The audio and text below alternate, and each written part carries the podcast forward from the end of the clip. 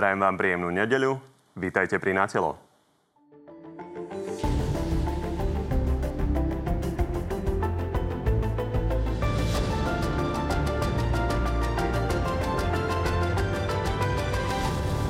Vojna na Ukrajine trvá už druhý týždeň. Boje sa stupňujú, obrana veľkých miest vrátane Kieva ale stále odoláva. Putin spustil vojnu a on ju aj môže ukončiť. Aj v tejto chvíli môže dať príkaz svojim vojskám, aby sa stiahli z územia Ukrajiny. Slovensko sa spoločne s Poľskom či Maďarskom potýka s obrovskou vlnou ľudí utekajúcich pred konfliktom. Situácia je to veľmi vážna a musím povedať, že počul som tu veľmi veľa vecí, ktoré tu nefungujú. Zatiaľ čo hlas dodávku vojenského materiálu našim susedom schvaľuje, Smer ju kritizuje.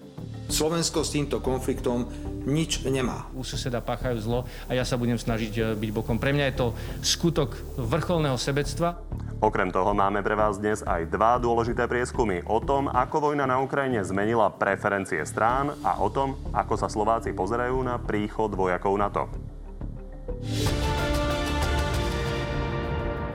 No a našim dnešným hostom je prezidentka Zuzana Čaputová. Dobrý deň, ďakujem, že ste prišli. Veľmi rada, ďakujem za pozvanie.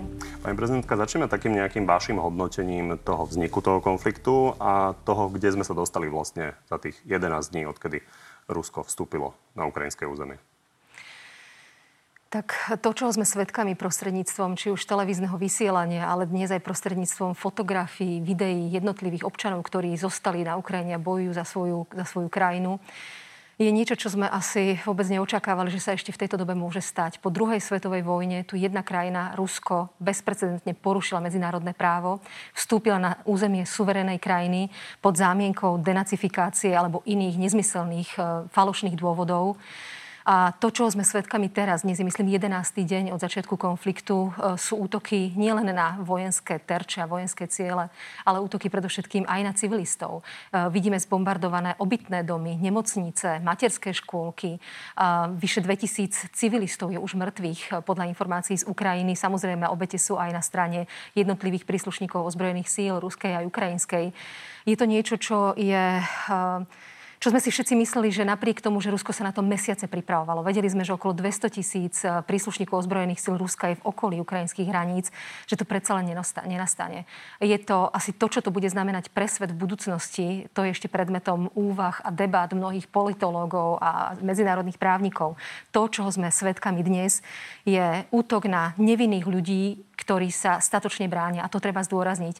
To, ako nám Ukrajinci ukazujú svoje odhodlanie a odvahu brániť svoju vlast, je absolútne inšpirujúce. Veľmi im v tomto všetci držíme palce a snažíme sa pomáhať. A to, ako to sa k tomu ešte asi dostaneme. No, ukrajinský prezident Volodymyr Zelenský si myslí, že by NATO malo pomáhať viac. Snaží sa ho donútiť na to, aby vytvorilo tzv. bezletovú zónu. To znamená, že ochránilo v podstate Ukrajinu pred e, bombardovaním, vzhľadom na to, že presila Ruska na nebi je naozaj značná.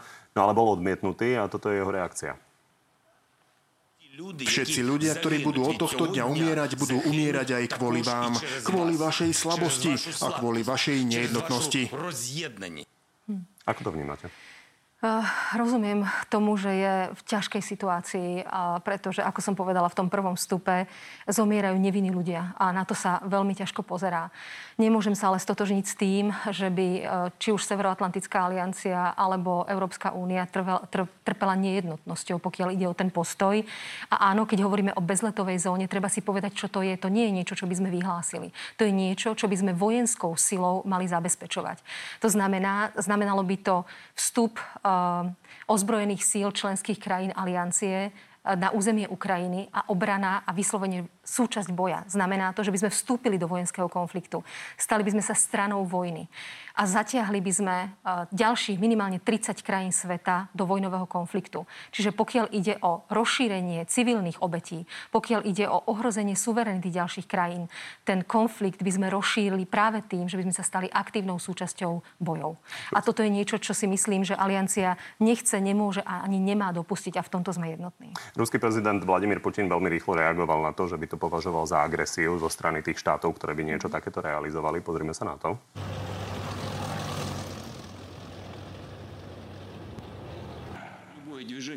Akýkoľvek krok týmto smerom budeme považovať za účasť na ozbrojenom konflikte tej krajiny, z ktorej územia bude prichádzať nebezpečenstvo pre našich vojakov. Vy ste sa toho už dotkli. Máme to považovať za situáciu, ktorá by de facto bola začiatkom nejakej tretej svetovej vojny, keby sa NATO zapojilo do priamého konfliktu s Ruskom? Ja si myslím, že presne takáto kvalifikácia vôbec nie je prehnaná. A keď si to spojíme s niektorými výrokmi prezidenta Putina, hovorí, že tretia svetová vojna by bola jadrová. Hovoríme o konflikte alebo o nedoziernych dôsledkoch a utrpení, ktoré ktoré by bolo násobne väčšie. Aj kvôli tomuto je veľmi potrebná v tomto zmysle zdržanlivosť, keď hovoríme o účasti ozbrojených síl spojeneckých krajín na Ukrajine. To, čo samozrejme sa snažíme robiť a budeme robiť ďalej, sú rôzne tie ekonomické sankcie a ďalšie kroky pomoci voči Ukrajine, pretože nebudeme sa pozerať so založenými rukami na to, ako Ukrajinci trpia. Oni sú napadnutí, oni sa bránia, oni vedú spravodlivý boj vlastnej obrany, ale naozaj prekročiť tento, túto hranicu aktívneho boja našich ozbrojených síl na Ukrajine by znamenal vstup do tretej svetovej vojny. Keď sme videli napríklad tento výrok Vladimíra Putina, ako sa v posledných dňoch zmenil váš pohľad na ňo? Uh, ten pohľad vlastne, ako keby nikdy som nemala ilúzie o jeho pôsobení, aj vzhľadom na to, akým spôsobom uh, vníma on niečo, čo možno nazýval ruskou demokraciou, takže ilúzie som na jeho adresu veľké nemala. Uh, ale možno asi zrejme nikto nečakal, že je schopný urobiť až toto.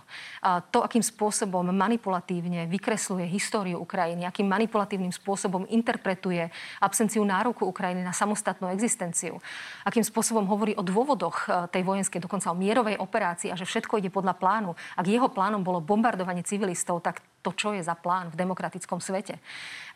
Ak hovorí o denacifikácii Ukrajiny, pričom na vrchole tej hierarchie je pán prezident Volodymyr Zelenský, ktorý je žid a ktorý, ktorého predkovia zahynuli v holokauste, to sú tak absurdné zámienky na vojnu. Je to len zdôvodnenie ruskej expanzie, ktoré nemôžeme tolerovať. Naozaj málo kto vie, ako toto dopadne. Generál Macko pre Českú televíziu ráno hovoril o tom, že Rusi nemajú dostatok e, síl na to, aby ovládli Ukrajinu na zemi. Na druhej strane ju vedia dlhodobo proste ostrelovať a predpovedať dlhodobý konflikt. Máme čakať ten? Uh, asi dnes je otázka za milión, ako to dopadne, ako sa to bude ďalej vyvíjať. To, čo vieme zodpovedne povedať, je, že sa to vyvíja inak, ako Putin predpokladal. Putin predpokladal rýchlu, efektívnu, nazvanú mierovú operáciu, ako to on volá, ale teda vojnu, ale nečakal jednak to, že akým spôsobom sa budú brániť veľmi statočne samotní Ukrajinci. To je jeden, jeden efekt alebo jeden aspekt, ktorý neočakával. V podstate 11. deň dnes je, myslím, 11. deň začiatku vypuknutia konfliktu. Uh, zároveň uh, vidíme, akým spôsobom zlý zlyhávajú ruské ozbrojené sily, minimálne tie pozemné. A vidíme zápchy, vidíme logistické problémy, vidíme problémy s morálkou vojakov ruských, pretože tí mali podľa všetkých výpovedí informácie o tom, že ich budú Ukrajinci vítať e, s piesňou na perách a s kytičkami kvetov ako osloboditeľov, ale nič takéto nenastalo. To znamená, že ten odhad ďalšieho vývoja je, je veľmi, veľmi tekutý a veľmi premenlivý. Nevyvíja sa tá vojna tak, ako si Rusko predstavovalo. Kiež by to dopadlo tak, že Ukrajinci ustoja boj o svoju suverenitu a ubránia svoju krajinu, samozrejme s pomocou celého demokratického sveta. Veľký šok sme zažili v piatok ráno, keď sme sa dozvedeli, že v noci sa začalo ostreľovanie Zaporožskej jadrovej elektrárne, čo je vlastne so šiestimi blokmi najväčšia jadrová elektrárne, akú v Európe uh, niekto má. Vy ste sa zlakli asi tiež. No, už som zvyknutá uh, nadýchnuť sa a získavať rýchlo ďalšie a ďalšie informácie, než len úplne tú prvú. Ale jednak sa očakávalo vzhľadom na to, kam ruské vojska pokračovali, e, že jadrové elektrárne budú pre nich istým symbolom, minimálne symbolom zastrašenia alebo vedenia psychologickej vojny. E, to, k čomu došlo podľa všetkých dostupných e, informácií aj od spravodajských služieb, je naozaj ostreľovanie elektrárne. V každom prípade, ako sa už teda vie, nedošlo k narušeniu reaktorov, tie sú postupne vypínané alebo eliminované ich činnosť.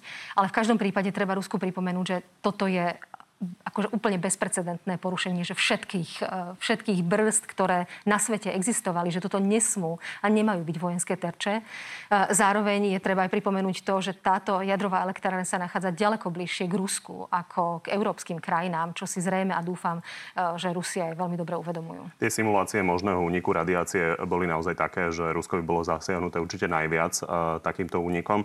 Viete, z hľadiska tých informácií, ktoré máte, ľudí upokojiť, že Rusku tam naozaj ide o to možno zbaviť uh, Ukrajinu energetickej nezávislosti a nie o to, že by išlo naozaj o nejaké poškodenie? Z informácií, ktoré mám, môžem potvrdiť, že toto je prvoradý cieľ. Je to skôr naozaj psychologický tlak a je to skôr možno oslabenie fungovania alebo bežnej infraštruktúry fungovania Ukrajiny. Poďme na európsku integráciu a prísľuby Ukrajine. Vy sa v tom angažujete napríklad aj s prezidentom Zemanom. Na druhej strane my si všetci veľmi dobre pamätáme, ako dlho sme vstupovali do Európskej únie. Nie sú to plané sluby? Je jasné, že pokiaľ ide o tú iniciatívu nás prezidentov Bedeviny, teda krajín, ktoré sme na východnej hranici aliancie, inicioval, inicioval to pán prezident Polska Duda a my sme sa k tomu veľmi radi pridali. Aj na našom samite sme o tom veľa hovorili. Je to do istej a do veľkej miere, miery symbolický krok voči Ukrajine. Vieme, že Ukrajina má európsku ašpiráciu. Slobodne a suverene sa rozhodla, že chce smerovať na západ, že chce patriť k západu a do tohto klubu, ktorého my máme príležitosť byť súčasťou, myslím tým teraz Európsku úniu a považujeme, tak ako sme sa na tej bedevine zhodli, za ako keby náš dlh dať Ukrajine túto európsku víziu a začať s nimi predstupové rokovanie. Hovoríme o tom, že Ukrajina by mala vstúpiť vlastne do ako keby štatútu kandidáta. To neznamená, že zajtra sa stane členskou krajinou Európskej únie. To sa samozrejme nedá. Ale už aj toto je niečo, čo doteraz Ukrajina nemala. Vieme, že e, Európsky parlament prijal rezolúciu na podporu e, tohoto stanoviska. Samozrejme ešte bude závisieť od Európskej rady, aby o tom rozhodla áno alebo nie. Ale v každom prípade je to krok do veľkej veľkej miery symbolicky, ale zase prakticky aj v tom zmysle, že členstvo v Európskej únii aj nám dáva príspevok k našej prosperite a stabilite. A je aj v našom záujme, aby aj Ukrajina perspektívne bola prosperujúci a stabilný partner. Na druhej strane Ukrajinci určite nebudú nadšení z toho, že ich pustíme do nejakej predsiene Európskej únie. Takže ako si to máme predstaviť? Čo by vedela Európska únia Ukrajincom ponúknuť? Napríklad prístup na spoločný trh áno, ale teda nie tú stoličku napríklad a hlasovanie a rozhodovanie o záležitostiach? Toto je presne to, čo sa bude rozhodovať, pretože je jasné, že tento prístup e, Ukrajiny, ale prípadne aj ďalších, člen, e, ďalších krajín, ktoré už požiadali, vieme o Moldavsku a Gruzínsku, bude niečo, čo je iné, ako boli doterajšie prístupové rokovania a procesy. Čiže budú sa vyhodnocovať jednotlivé kritériá na vstup do Európskej únie.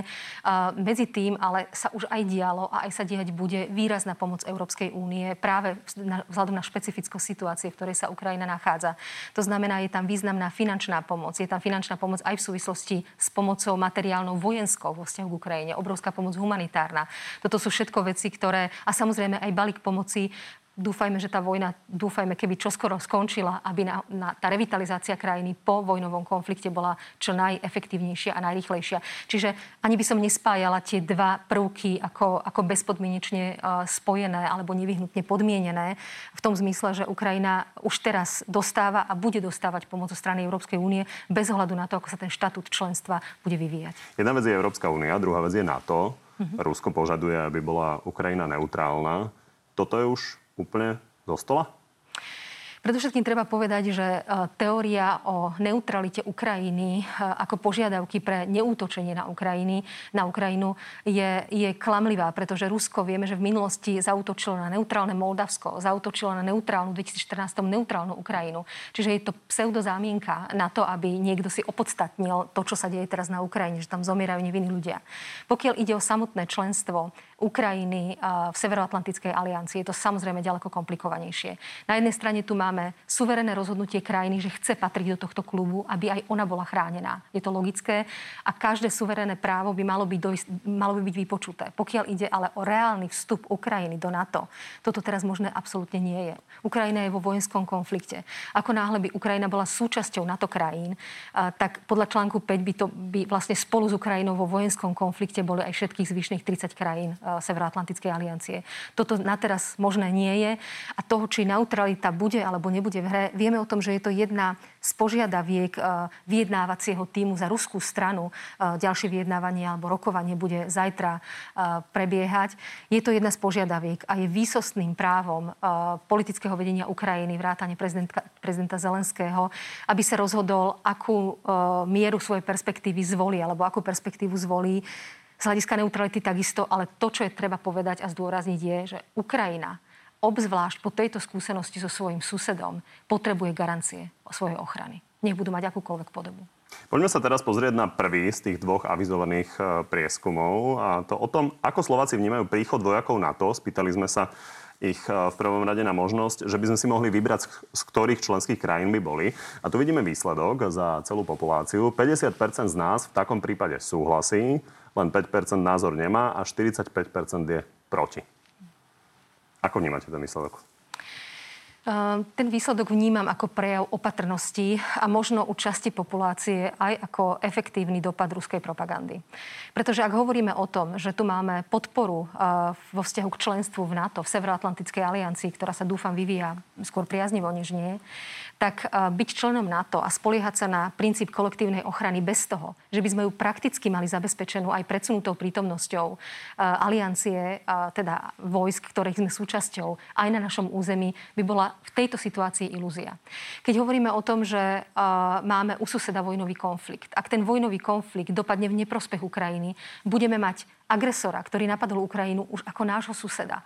A v tejto situácii vznikla téma, a vôbec za posledné týždňa mesiace, keď sa Rusi približovali a boli na ukrajinských hraniciach, téma posilnenia východného krídla a predsunutej prítomnosti. Čiže ak chceme byť chránení, a nielen platonicky, ale prakticky, tak to znamená, že je potrebné posilniť niektoré naše spôsobilosti, pretože my máme ozbrojené sily. Máme ich v dobrom stave, ale primerane tomu, koľko sme za posledné roky do nich investovali a vieme, že niektoré e, spôsobilosti máme nie dostatočne rozvinuté. A práve aj tým spôsobom, alebo na základe toho sa aj vyberajú tie krajiny, ktoré nám vedia tie spôsobilosti doplniť. K tomu, čo konkrétne sa má stať, sa ešte dostaneme. Poďme sa ale pozrieť ešte na zvyšok tých dát. Ono je mhm. zaujímavé určite sa pozrieť aj na to, ako to vnímajú voliči jednotlivých strán, lebo mhm. dokonca aj v koalícii sú markantné rozdiely. Za je 61% voličov hlasu, pri smere je to naopak 66% proti, v SAS je to 75%, PS 87, Voľano 76, naopak 82% voličov republiky je proti. A voliči koaličnej Smerodina majú podobný pohľad ako voliči opozičného hlasu. 63% je za, podobne ako v prípade KDH za je 61%. Otázka je, do čoho vstupujeme a v, ako rozdelený. Čo s týmto rozdelením spoločnosti, ktoré je pomerne jasné? V podstate asi ma zásadne neprekvapujú tie čísla u jednotlivých politických strán, pretože to veľmi úzko súvisí e, s rétorikou lídrov jednotlivých politických strán a teda aj so zodpovednosťou politikov, ako o tej danej téme hovoria. Ehm, a máte veľkú pravdu v tom, že my sme natoľko silní ako krajina, ako sme silní vo vnútri. Pretože my, keď budeme rozložení alebo rozleptaní, rozdelení vo vnútri krajiny, o to zraniteľnejší sme aj navonok. A to je presne, toto je cieľom ruskej propagandy, toto je cieľom hybridných útokov na území Slovenskej republiky. Experti na túto tému, s ktorými som v pravidelnom kontakte, by o tom vedeli rozprávať hodiny, aké to má konkrétne prejavy. Jediným cieľom a teritorium, kde sa bojuje v hybridnej vojne, sú naše mysle. A jediným cieľom je oslabenie súdržnosti krajiny. Čiže aj tá rozkolísanosť v jednotlivých dôležitých témach je cieľom a vplyvom ruskej propagandy. Dovolím si to takto nazvať na základe informácií odborných, ktoré mám k dispozícii. Úlohou nás lídrov je samozrejme vysvetľovať, prečo je predsunutá prítomnosť dobrá a efektívna. My by sme sa o nej vôbec nebavili, keby takýto konflikt na Ukrajine zo strany Ruska nebol vyvolaný a neprebiehal. Táto téma by tu nebola. Kiež by sme už boli v takých časoch, my hovoríme o dočasnej, respektíve rotujúcich e, príslušníkoch na území Slovenskej republiky. A, a práve potrebujeme, to je pre náš e, prospech, to je pre našu obranu pre doplnenie toho, čo nám na Slovensku chýba, alebo respektíve nie je natoľko rozvinuté. Poďme sa pozrieť ešte na zvyšok tých dát. Ďalšia otázka, ktorú sme položili, e, súvisela s príchodom amerických vojakov. Teda americkí vojaci sú tiež súčasťou NATO, ale otázka znela explicitne na Američanov. V takom prípade bolo za už len 29% a 67% to naopak odmieta. No a pre kontext sme sa ešte opýtali aj na to, ako vnímajú Slováci samotné NATO. Tu vidíme, že členstvo v ňom podporuje 61% z nás, naopak proti nemu je 36%.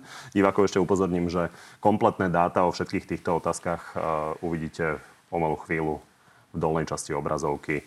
Je tam aj rozdelenie po všetkých uh, elektorátoch uh, parlamentných strán.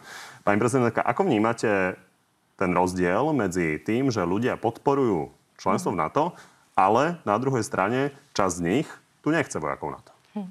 To je to, čo som hovorila, že na jednej strane si časť verejnosti, a vidím, že to číslo má mierne stúpajúcu tendenciu, uvedomuje, možno obzvlášť teraz v tom kontexte diania na Ukrajine, že keby sme sa mali brániť my ako Slovensko, ako 5 miliónová krajina, tak nás ruský agresor zltne ako malinu. Vďaka tomu, že sme v Európskej, v Severoatlantickej aliancii, že sme chránení ďalšími 29 krajinami, vďaka tomu sme pod bezpečným dážnikom Severoatlantickej aliancie. No a ten bezpečný dážnik musí mať aj svoje veľmi praktické konsekvencie. A hovoriť iba o tom, že keby sa už niečo stalo, potom by sme nejakým spôsobom kooperovali s inými krajinami o tom, aby nám sem prišli pomôcť, je do istej miery iluzórne. My nehovoríme o, o tom, že Slovenská republika je priamo ohrozená. Chceme sa správať zodpovedne, preventívne a to veľmi úzko súvisí s tým, aby sme chránili našu krajinu pred prípadným presahom na územie krajín NATO a teda na Slovenskú republiku. Tomu rozumiem, len vy ste hovorili o nejakej pro, proruskej propagande mm. a ľudia, ktorí zo 60% podporujú teda naše, naše členstvo v NATO, asi nie sú obeťami nejakej proruskej propagandy mm-hmm. a stále je tu 10% ľudí, ktorí chcú byť v NATO, ale boja sa amerických vojakov. Respektíve nielen amerických vojakov, ale celkovo vojakov NATO. Ako si to predstavujete a čím, čím to podľa vás je?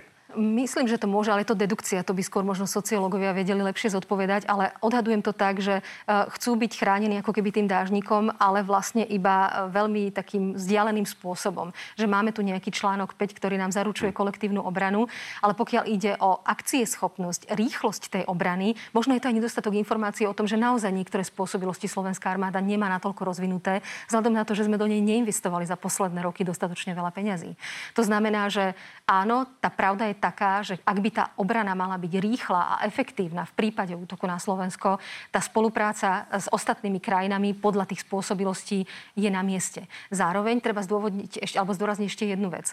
Tá predsunutá prítomnosť má aj tzv. odstrašujúci efekt. To znamená, zatiaľ z ničoho naozaj nevyplýva. Ja sa tým snažím aj upokojiť verejnosť, že by prezident Putin zvažoval útok na krajiny NATO. Ale ono to práve súvisí aj s tým, že deklarujeme pripravenosť, že deklarujeme jednotu a že deklarujeme to, že máme na to vybavenie a že sme schopní takýmto spôsobom spolupracovať. A to treba naozaj aj reálne zabezpečiť na území Slovenskej republiky. Bavíme sa, rokovanie, to, čo prebehlo, aj všeobecne známe. Sú to Nemci, Holandiania, Češi. Viem, že v rokovaní sú aj ďalšie krajiny, aj Spojené štáty, Poliaci, Slovinci, ak sa nemýlim.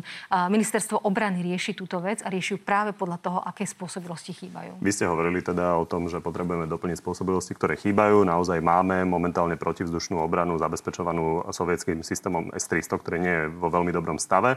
Majú ho vyriešiť, respektíve tú, túto situáciu posunúť Nemci tým, že prinesú 100 miliónový systém Patriot.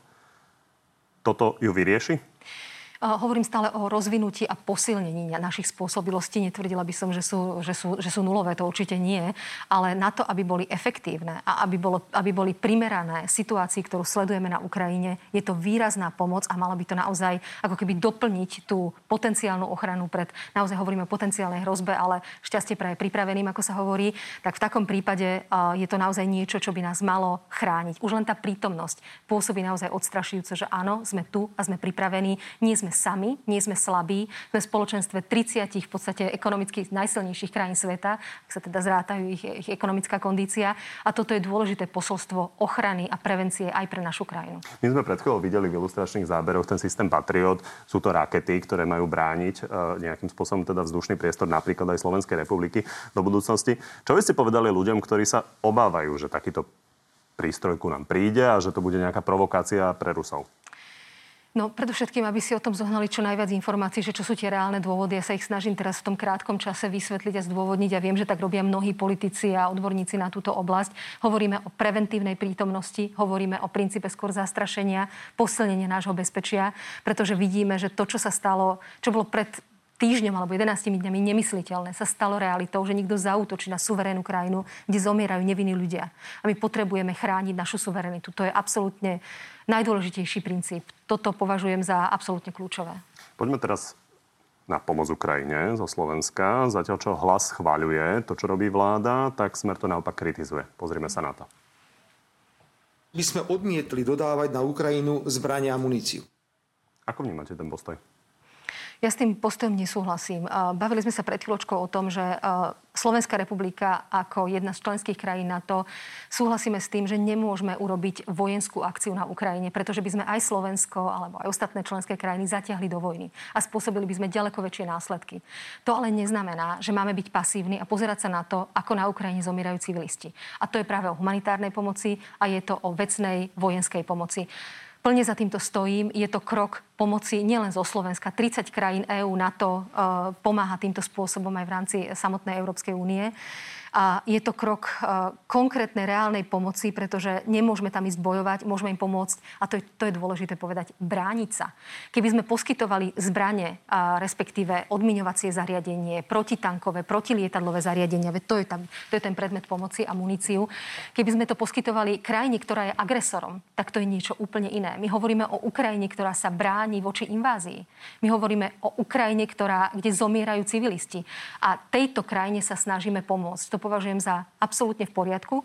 A pokiaľ ide o tú teóriu ohľadom zámienky pre e, prezidenta Putina, je jasné, že prezident Putin má svoje ciele a dokáže si ich zdôvodniť akokoľvek. Keď tvrdí to, čo som spomínala, že denacifikácia Ukrajiny, to sú tak absurdné a klamlivé a iluzórne tvrdenia, ktoré nemajú s pravdou nič spoločné. A teda ako tento typ zámienky, on sa jasne vymedzil. Vstup NATO krajín do vojny je jasná červená línia pre ňo a aj pre nás. Pomoc Ukrajine je niečo, čo je absolútne legitímne, lebo pomáhame niekomu, kto sa bráni pred agresorom. Napriek tomu, čo hovoríte, je tu určite veľká časť spoločnosti, ktorá vníma to tak, že tá pomoc má byť nie vo forme kerozínu a nábojov, ale vo forme diek, liekov a podobne. Takže politici majú za úlohu to nejakým spôsobom vysvetľovať. Poďme ale uh, ja ďalej. Ja len k tomu doplním, uh, ospravedlňujem sa, že samozrejme tá, tá vlna solidarity a pomoci aj humanitárnej je nesmierne dôležitá. Ale na Ukrajine zomierajú civilisti. Ako my sa chceme pozerať na to, že im budeme posielať hygienické vreckovky, aby si utrali slzy a držať palce? To je absurdné. To vy nestačí. Ste, vy ste oficiálne hlavným veliteľom ozbrojených síl. Máte predstavu, či budeme posielať Ukrajine ešte nejakú inú vojenskú pomoc? Viem, že vláda schválila ďalšiu vojenskú pomoc e, na poslednom rokovaní v tomto týždni, zhruba v rozsahu, alebo pokiaľ ide o tie veci, tak ako to bolo doposiaľ či niečo ďalšie? To je moje. O ďalšom neviem. Toto, toto som bola informovaná. Tak poďme sa dotknúť MIGov, ktoré teda určite nie sú dohodnuté, ale dostali sa v podstate do debat už pár dní dozadu, keď to priniesol Josef Borel, ktorý hovoril o tom, že by mohla Európska únia tých 500 miliónov, ktoré na to vyčlenila, venovať napríklad aj na nákup lietadiel. Ukrajinci žiadajú lietadla, lebo tá ich sila je tam značne nižšia ako tá ruská. Čo slovenské MIGy?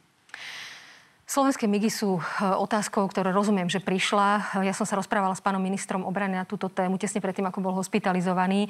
Zatiaľ tá úvaha nesmerovala týmto smerom. Eh, je to tak z toho dôvodu na teraz, pretože my potrebujeme predovšetkým vykryť našu vlastnú obranu. A vieme, že v tomto smere nedisponujeme nejakým veľkým katalógom obranných prostriedkov.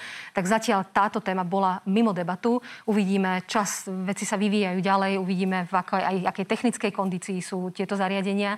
Takže toto je zatiaľ to bolo mimo, mimo ponuku. Minister hovoril aj v tomto štúdiu o tom, že rokuje o tom, aby náš vzdušný priestor teda chránil niekto iný na mieste týchto ruských migov a vtedy by prichádzala do úvahy a, taká a, alternatíva. Poliaci a Američania momentálne rokujú o tom, že by Poliaci dostali F-16 a poslali by na Ukrajinu svoje migy.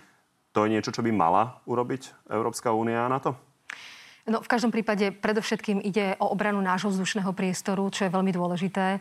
A, a tam je jedna z tých, jedno z tých rokovaní, ktoré, uh, ktoré prebieha, uh, ktoré realizujú sa, tak to je s Polskom, pokiaľ ide o obranu vzdušného priestoru.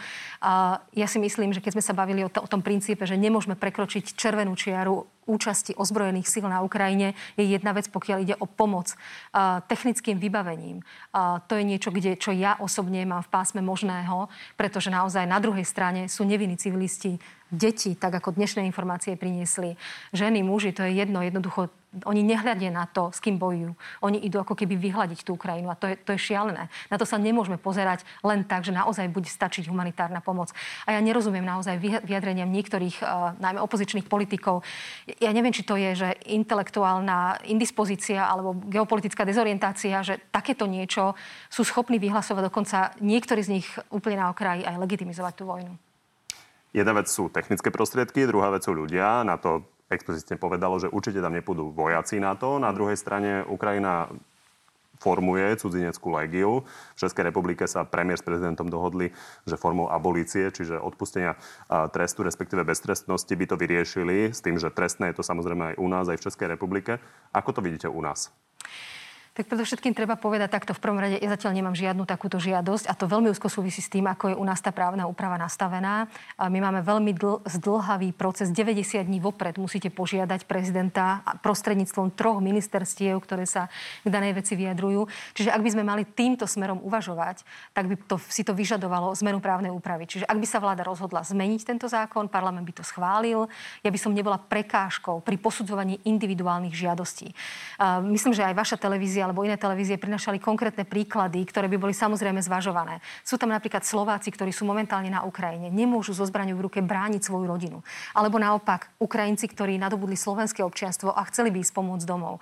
To sú aj takéto konkrétne prípady a treba ich veľmi individuálne zvažovať. Pokiaľ ide o udelenie amnestie alebo milosti v budúcnosti, toto považujem, považovala by som za nezodpovedné takéto vyhlásenie vzhľadom na to, v akom horizonte sa mne skončí funkčné obdobie, aspoň teda to prvé, ak sa rozhodnem ísť ďalej.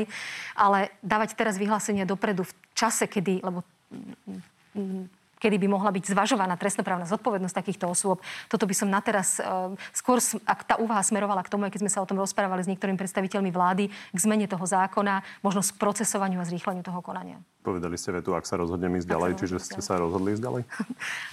Tušila som, že sa ma na to spýtate aj v tejto relácii. Zatiaľ to neriešim. Čo vyhostenie ruských diplomatov? Zatiaľ k nemu nedošlo. Dôjde? Je to krok, ktorý eh, ministerstvo zahraničných vecí koordinuje a komunikuje o ňom spolu s ostatnými členskými krajinami Európskej únie, aby to bol spoločný krok. Ja si myslím, že vzhľadom na informácie, ktorými disponujeme od našich spravodajských služieb, je v niektorých prípadoch eh, veľmi zrelý čas. A treba to zodpovedne zvážiť a viem, že sa tieto kroky zvažujú a že s k ním smeruje, ale v súvislosti ako keby s nejakým koordinovaným postupom. Eh, vôbec všetky kroky, ktoré v tejto téme Slovenská republika robí, jej jednotliví predstavitelia, je dobré, aby sa robili s chladnou hlavou, veľmi premyslene, ale, ale niektoré treba robiť e, už určite áno. Keď hovoríte o tej koordinácii, tak by to bola celoeurópska záležitosť? Rokuje sa s viacerými krajinami a netvrdím, že celoeurópska. Uvidíme, nechcem to predbiehať ale v najbližších týždňoch k tomu zrejme dôjde. Je to predmetom rokovaní. Poďme na sankcie, to je tiež istá pomoc, e, respektíve pomerne značná pomoc, vzhľadom na to, že Rusko vedie tú vojnu. Ako vnímate súčasnú úroveň sankcií, ktorá je nastavená? Sú naozaj bezprecedentné? Na druhej strane stačia? sú absolútne masívne, to je, to je pravda, a bezprecedentné, ako ste povedali. Nič také sme tu v minulosti nemali a už aj tie spôsobovali ekonomické problémy. A a je tam ešte priestor ísť ďalej, samozrejme. Či stačia, evidentne tie, tie prvé ohlasy alebo prvá odozva nebola dostatočná na to, aby zastavila boje. To je pravda. Zároveň e, ich dôsledky a následky nastupujú postupne zo dňa na deň. Dotýkajú sa samozrejme aj civilných obyvateľov. Vidím tu zábery, ako ľudia čakajú pri bankomatoch. E, dotýkajú sa aj bežného života, ale predovšetkým úplne kľúčové je vlastne to, čo sa dotklo Ruskej centrálnej banky a zmrazenie aktív Ruskej centrálnej banky.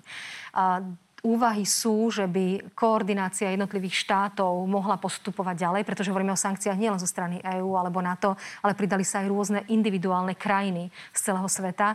A, takže áno, tu je ešte priestor na posun ďalej. Kam? Napríklad e, hovorí sa o, aj o osobných ďalších sankciách voči príslušníkom, rodinným príslušníkom politického vedenia, čiže ďalšie personálne sankcie. Hovorí sa o zavedení alebo zrušení SWIFTu pre e, ostatné banky, zvyšné banky. E, Ruska. Zároveň sa veľkou témou je nezávislosť a odstrihnutie sa v energetickom priestore. Ono v tom bankovom sektore sa viaceré veci dejú aj bez toho, aby o tom rozhodli vlády. Visa a Mastercard e, teraz mm. pozastavili mm. svoju činnosť e, v Rusku, pričom majú 74% všetkých e, ruských transakcií. Poďme ale k tomu, čo ste teda načali. Plyn, ropa, jadrové palivo. Je možné, že by sme si mohli dovoliť sa odstrihnúť od ruského plynu ako súčasť sankcií? Po konzultácii s viacerými odborníkmi je to možné. Je to možné, samozrejme, my máme teraz zásoby eh, vo všetkých tých médiách, o ktorých hovoríme, zhruba na rok. A, a niektoré možno ešte aj s presahom ďalej. To, čo je ale veľmi dôležité, je, že to nemá byť individuálny prístup jednotlivých krajín na bilaterálnej úrovni, ako si budú kompenzovať to, toto odstrihnutie sa, ale má to byť spoločný postup Európskej únie. A to je dobrá správa, pretože to trochu mení alebo môže umožniť aj lepšie vyjednávanie cien na svetovom trhu.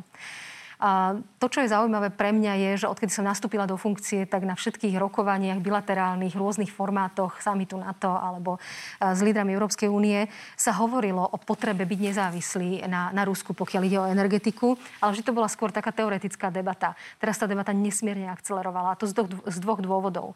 Vidíme tu uh, hráča, dodávateľa, ktorý uh, nerešpektuje medzinárodné právo, myslím tým, tou expanziou a okupáciou a vojnou na Ukrajine.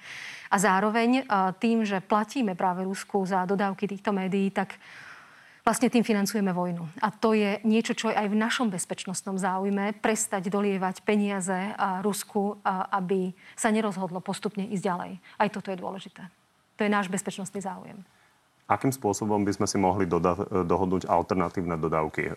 Richard Sulík sa pochválil tým, že k nám smeruje jeden tanker so skvapalneným plynom, ale ten samozrejme nevyrieši vôbec dodávky Slovenska na najbližšie roky. Mm-hmm. Takže čo by bola tá alternatíva, ku ktorej by sme mohli pristúpiť? To, čo som naznačila, že je to samozrejme, áno, hovoríme o LNG a hovoríme o spoločnom nákupe v rámci Európskej únie. Tá ponuka svetová to tu je. od niekoho konkrétneho. Áno, to je od niekoho konkrétneho. To čo, to, čo je na tom skvelé, je, že by to bol spoločný postup vzhľadom na to, že by to mohlo byť cenovo výhodnejšie a zároveň aj istá pomoc a solidarita v rámci Európskej únie. My nehovoríme o niečom, čo by sa malo udiať zajtra prirodzene.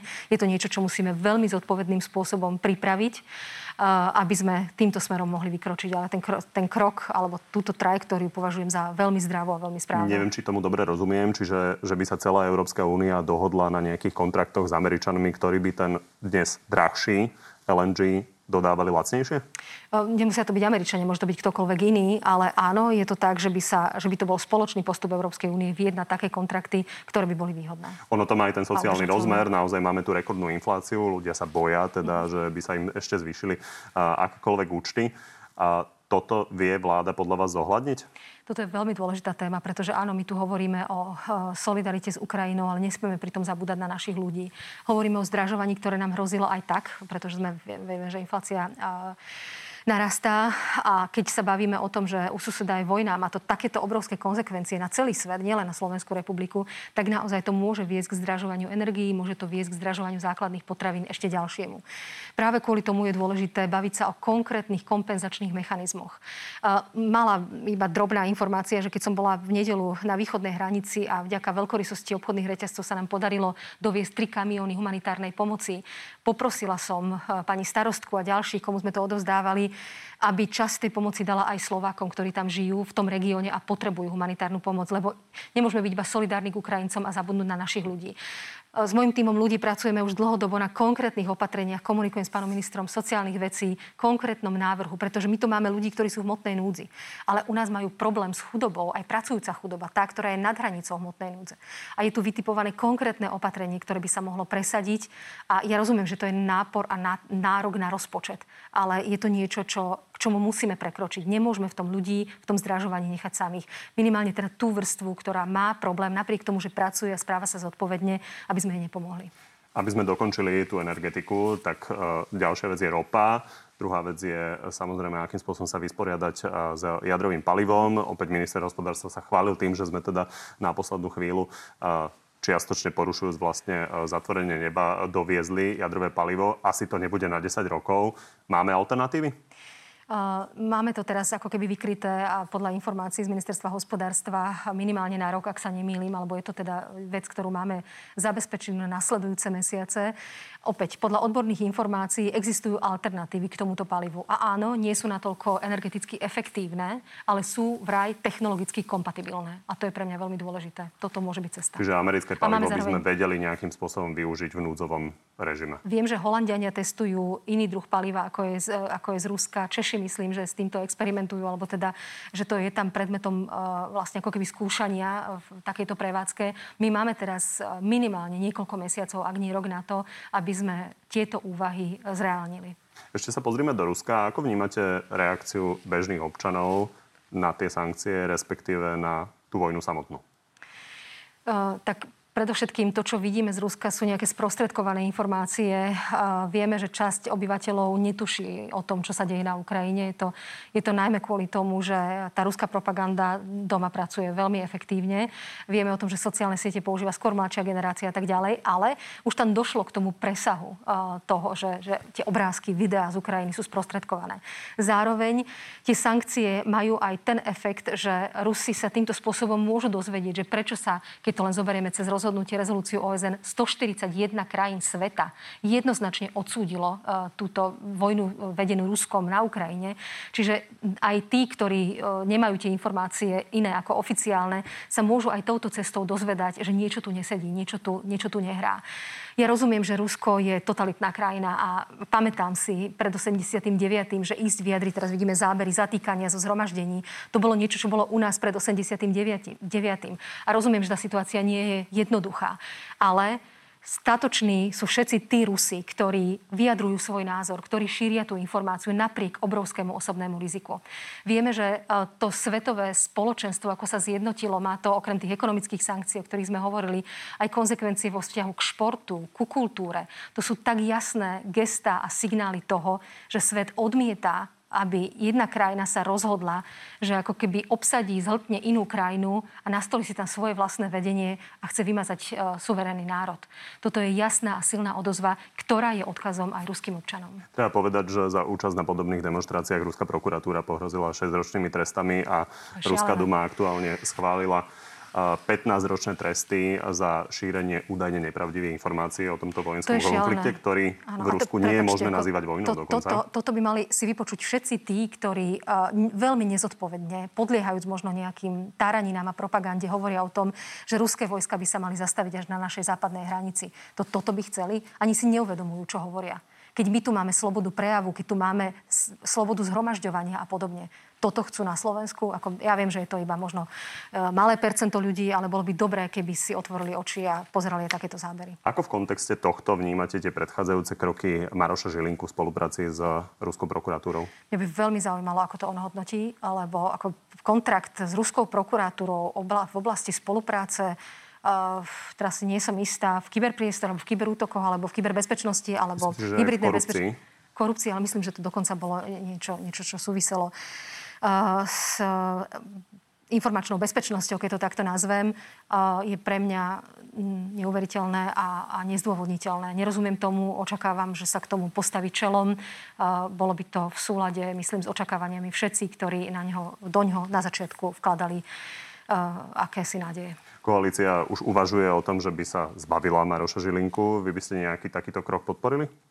Je to vždy maximálne citlivé. Politická moc a, a, a zásah do výkonu e, prokuratúry. E, to, s tým by som ako keby, že to je hra s ohňom. To považujem za veľmi otázne. Iná vec je, že existujú v demokracii legitímne a legálne nástroje, akým spôsobom prokurátor stratí svoju funkciu. A to je disciplinárna zodpovednosť. Všetci vieme, že áno, ja mám návrhovú právomoc, poslanci majú návrhovú právomoc a môžem iba povedať, ako som sa už vyjadrila viackrát, veľmi citlivo zvažujem, či a kedy, ale v každom prípade tie vyjadrenia, ktoré sú pri znalosti disciplinárneho práva a disciplinárnych súvislostí, by neboli na odvolanie z funkcie. Ja ešte za Maroša Žilinku poviem teda k tej spolupráci s Ruskou prokuratúrou, že on teda skonštatoval, že sa nebude naplňať. Takže to bola jeho reakcia. Prípadne by sa mohla vypovedať, si myslím, z jeho strany. Poďme sa pozrieť na to, ako sme už avizovali, máme ďalší prieskum preferencií, ktorý ukazuje, ako sa vlastne to dianie okolo Ukrajiny odrazilo na náladách voličov.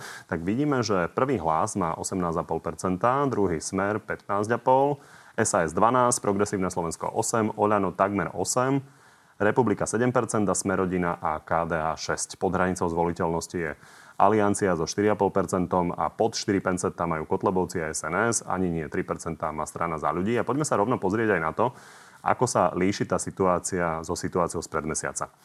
Žiadna zo strán nezaznamenala veľký výkyv, ale Smeru sa ale zastavil dlhodobejší rast preferencií, keď klesol o 7 desatín, pričom jeho konkurent hlas o ne naopak stúpol, o necelé percento stúpla SAS a naopak o 8 desatín poklesla Republika. Vy si zakladáte na tom, že teda chcete komunikovať nadstranicky. Na druhej strane v tejto téme, ktorá do veľkej miery vplýva aj na tieto výsledky, a ste pomerne explicitná. Ako vnímate to, že politické strany, napríklad v opozícii, majú dnes rozdielný prístup k tejto téme, napríklad hlas a smer? Preto všetkým, to, čo aspoň vidím, je teda sú to odchylky v rámci štatistickej chyby, že nejaký masívny posun tam zrejme nenastal. To máte pravdu, to sme skonštatovali na úvod. Na druhej strane trend pri mm-hmm. smere bol na, naozaj nárast. Podobne aj pri republike. Áno. A ešte pozerám, že kedy ten prieskum prebiehal, že to bolo vlastne od 22. do 1. 24. vypukol vojnový konflikt a možno aj to priradenie alebo retorika jednotlivých strán sa nemuseli ešte, som zvedáva na najbližší prieskum, chcem tým povedať. Vidíme tu na jemný nárast hlasu a keď ste sa pýtali na tieto dve politické strany a pokles smeru, mne to zodpoveda tomu, že tieto dve politické strany e, sa vyjadrili v tejto téme eh, odlišujúco. Ja som veľmi rada, že strana hlas eh, podporuje jednoznačne to, čo je vlastne oficiálnou vládnou politikou a takisto aj mojou retorikou. Ono nie je tajomstvom, že samozrejme politické strany nečakajú na to, čo zverejnia médiá, aké prieskumy prinesú a robia si aj vlastné prieskumy. Myslíte si, že dôjde k tomu, že budú politické strany aj v tejto téme sa rozhodovať na základe toho, ako to vnímajú ich voliči? Ťažko povedať. Uh, neviem to je samozrejme to, neviem, legitímne právo, áno, ale neviem to, je to neviem to vylúčiť, bola by, bola by to dedukcia. To, čo je pre mňa dôležité, je, že uh, jeden z prieskumov, ktorý vyšiel pred pár dňami, 78% občanov Slovenskej republiky súhlasí s tým, ako Slovenská republika sa postavila, ako rámcuje uh, konflikt na Ukrajine. Keď už hovoríme o percepcii alebo vnímaní občanov celú tú situáciu, nedá mi nespomenúť to, že sme svedkami absolútne silného zomknutia slovenskej spoločnosti. Bolo to vidno fakt, že od Bratislavy až po tú východnú hranicu obrovská humanitárna pomoc, finančné zbierky. Ako, mám pocit, že tá krízová situácia, obava z možnej vojny, ako keby vyplavila na povrch to najlepšie, čo na Slovensku je. A toto je pre mňa pravá tvár Slovenska. Toto je to, prečo verím tejto krajine, že má úžasný potenciál, pretože ten potenciál je v jeho ľuďoch. Ja som za to nesmierne vďačná, ja som to aj niekde vyjadrila. Ja som hrdá prezidentka Slovenska, keď vidím takúto úžasnú solidaritu a odozvu. A hrozne ma mrzí, ak niektorí politici ešte aj v tejto situácii takéhoto zjednotenia smerom k ľudskosti potrebujú živiť konflikt, potrebujú si kopnúť do politických oponentov, spochybňovať, dokonca štvať ľudí proti sebe. To je niečo, čo v takejto vážnej situácii považujem za, za absolútne nevhodné. Ja vám zatiaľ ďakujem a poďme na záverečnú rubriku. Otázky áno nezvládnete? Predpokladáte, že napokon pošleme Ukrajincom, ktorí žiadajú lietadla, naše migy? Je to predmet, je to otvorená otázka, tam nemám ani áno, ani nie, neviem tam povedať. Je podľa vás reálne, aby sa Ukrajina stala právoplatným členom Európskej únie skôr ako o 3 roky? Nepredpokladám to. Je podľa vás reálne, aby sa Ukrajina stala právoplatným členom NATO skôr ako o 3 roky? Nie. Poďme na divácké otázky. Dušana, ako je zabezpečená dodávka plynu a nerastného bohatstva, ktoré potrebujeme, keď zrušíme spoluprácu s Ruskom? Aké budú ceny a či si myslí, že ľudia pri tých platoch, ktoré majú, budú schopní toto zvládať? Mm, rozumiem. Hovorili sme o tom v tej relácii. Uh, jednak máme zásoby všetkých týchto komodít na niekoľko mesiacov, prípadne cez horizont roka zabezpečené. Druhá vec je, že máme rokovania s členskými krajinami Európskej únie v rámci solidarity a výpomoci vzájomnej. A tretí aspekt je spoločný nákup a spoločné obstarávanie obstaranie tých komodít do budúcnosti. A to B, ktoré je, že tie dopady na občanov Slovenskej republiky, to je presne to, čo vláda musí riešiť. To je to, čo, čo bolo potrebné, aby sme sa tým zaoberali aj v súvislosti so zdražovaním predtým, ako prišla vojna. A naznačila som, a keby nebola vypukol vojnový konflikt, tak sme už chceli realizovať aktivitu, ktorú sme teraz na týždeň odložili. Sú to veci a kroky. My máme vytipovaný konkrétny nástroj v komunikácii aj s Ministerstvom práce sociálnych vecí, ktorý by ľuďom mohol pomôcť zvládnuť to zdražovanie. Podporí Slovensko zavedenie bezletovej zóny zóny na Ukrajine? Prosím, radšej nie. Nie, nie, to je to, čo sme hovorili, lebo zavedenie bezletovej zóny by znamenalo nasadenie, aktívne nasadenie ozbrojených síl členských krajín NATO na území cudzej krajiny a vstúpili by sme tým do vojny. Dejvo, podali ste trestné oznámenie na Fica a spol? poviem to takto. moji právnici robia účinné právne kroky mojej ochrany. A trošku to rozvediem. Je to kvôli tomu, že čelím veľmi hrubozrným útokom a dokonca ohrození vlastnej bezpečnosti alebo mojich blízkych a narratívy, ktoré používajú tí, ktorí sa mi vyhrážajú, súvisia s výrokmi niektorých politikov. Najmä o tom, že som tu nejaký agent nejakej inej moci, slúžim Američanom a podobne. Je to absolútne klamstvo. A je to klamstvo, ktoré v tejto situácii, ktorej sme, je nebezpečné na druhu. Ja neviem, či tým chcú naznačiť, že toto je bežný výkon politiky, že ich riadi iná ambasáda, treba z Ruska. Nech to povedia priamo. Ale nech to nehovoria cez útoky na svojich politických oponentov. Oni vedia, že v tejto veci klamu. Neslúžim nikomu inému, iba Slovenskej republike. Tá otázka predsa len bola, podali ste trestné oznámenie? trestné oznámenie som na teraz nepodala, ale nie je to jediná škála možností. Denisa, ak by čelila priamo takejto situácii ako ukrajinský prezident, hmm. aká by bola jej reakcia na svoju osobu a svojich rodinných príslušníkov? Hmm.